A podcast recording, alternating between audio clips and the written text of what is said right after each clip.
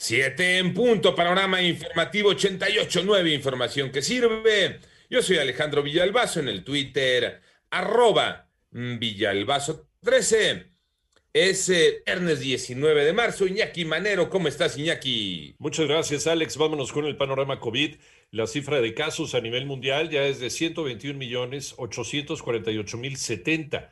De estos, 69 millones 28 mil 199 personas se habrían recuperado por esta enfermedad, mientras que el número global de muertes por COVID-19 ya llegó a 2 millones 692 mil 244. Varios países como Italia, Francia, Alemania retoman hoy viernes la aplicación de las vacunas de AstraZeneca tras una decisión favorable al fármaco anunciada por el regulador europeo de medicamentos.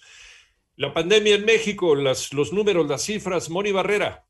La Secretaría de Salud informó que ya se registraron 2.182.188 casos confirmados de COVID en el país y 196.606 defunciones. Este viernes se reunirán los titulares de las Secretarías de Salud y Educación para analizar cuántos profesores se pueden vacunar en los estados que están en color verde del semáforo epidemiológico, como ocurrió con los más de 17.000 maestros en Campeche. ¿Por qué abrir? Porque la sociedad no puede resistir tanto tiempo. Hace un año, cuando voces en la sociedad decían cierren y que respondían la mitad de la población mexicana vive al día. Y la persona que vende lotes afuera de una escuela ha pasado tiempos muy difíciles porque las escuelas están cerradas. Y el que vende quesos y la papelería de la esquina. Entonces la sociedad no puede resistir una intensidad tan grande de restricción de su movilidad. Hay que considerar lo social. Así lo dijo Hugo López Gatel, subsecretario de Prevención y Promoción de la Salud en 889 Noticias. Mónica Barrera.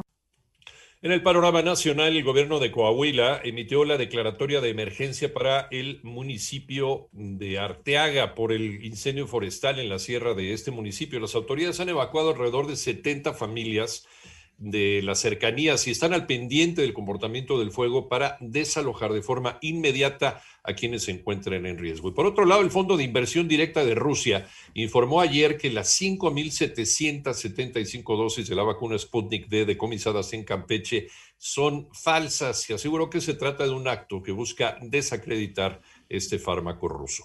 Y el presidente de México reconoció desde la Choapas en Veracruz que la apertura de las sucursales del Banco del Bienestar se va a retrasar debido a la falta de cajeros automáticos para equipar. La Ciudad de México se ha convertido en un refugio para periodistas perseguidos en otros estados. Toño Aranda. No hay estado en el país en el que la violencia esté ausente, una situación que obliga a los periodistas a desplazarse a la Ciudad de México, considerada aún como refugio ante las persecuciones que sufren los comunicadores con motivo de su actividad periodística al participar en la presentación del reporte anual de Reporteros sin Fronteras que ubicó a México como el país más letal para los periodistas a nivel mundial. La presidenta de la Comisión de Derechos Humanos de la Ciudad de México, Nayeli Ramírez Hernández, recordó que existe un desdén por el acceso a la justicia de los periodistas desde la presentación de denuncias hasta la integración de los expedientes, pasando por la falta de consignación, lo cual sigue alimentando el círculo de violencia contra los comunicadores. En la Ciudad de México, hasta enero del año pasado, el mecanismo de protección federal tenía identificadas en esta condición a 22 personas. En el desplazamiento forzado interno de las personas periodistas, la falta de acceso a la justicia abre y cierra el ciclo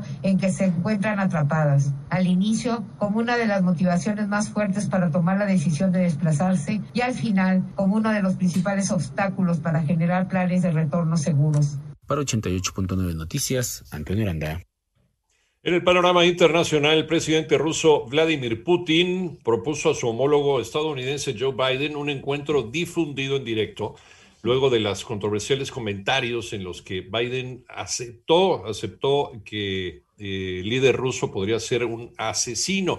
Además, las cámaras de representantes de los Estados Unidos aprobó el eh, proyecto de ley para que cientos de miles de jóvenes que llegaran a ese país antes de cumplir los 18 años, conocidos como Dreamers, puedan regularizar su estatus migratorio y alcanzar la ciudadanía. Y China advirtió que reaccionaría firmemente contra la injerencia de los Estados Unidos y pidió que se abandone la mentalidad de la Guerra Fría. Esto ocurrió en una reunión con el jefe de la diplomacia estadounidense, Anthony Blinken, en Alaska. Eh, Samia Suluhu Hassan, hasta ahora vicepresidenta de Tanzania, asumió oficialmente hoy viernes la presidencia del país en reemplazo de John McFully, fallecido esta semana. De esta forma, Suluhu se convierte en la primera mujer en dirigir este país.